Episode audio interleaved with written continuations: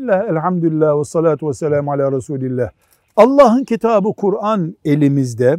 Bu elimizdeki Kur'an-ı Kerim gökten böyle paket olarak inmedi. Ayet ayet, sure sure indi.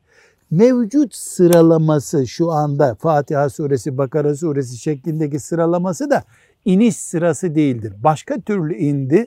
Allah'ın emriyle Resulullah sallallahu aleyhi ve sellem onu bu şekilde dizdirdi ashab-ı kirama. Filan ayet geldi bunu Bakara suresinin filan ayetinin sonrasına koyun buyurdu.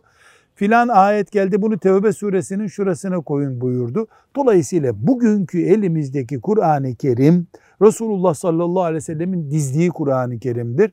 Nasıl indi, ne zaman indi bunu karıştırmanın bir anlamı yok. İbadet değeri yok, ilmi değeri olabilir. Onu da Müslüman alimler, müfessirler yaparlar. Velhamdülillahi Rabbil Alemin.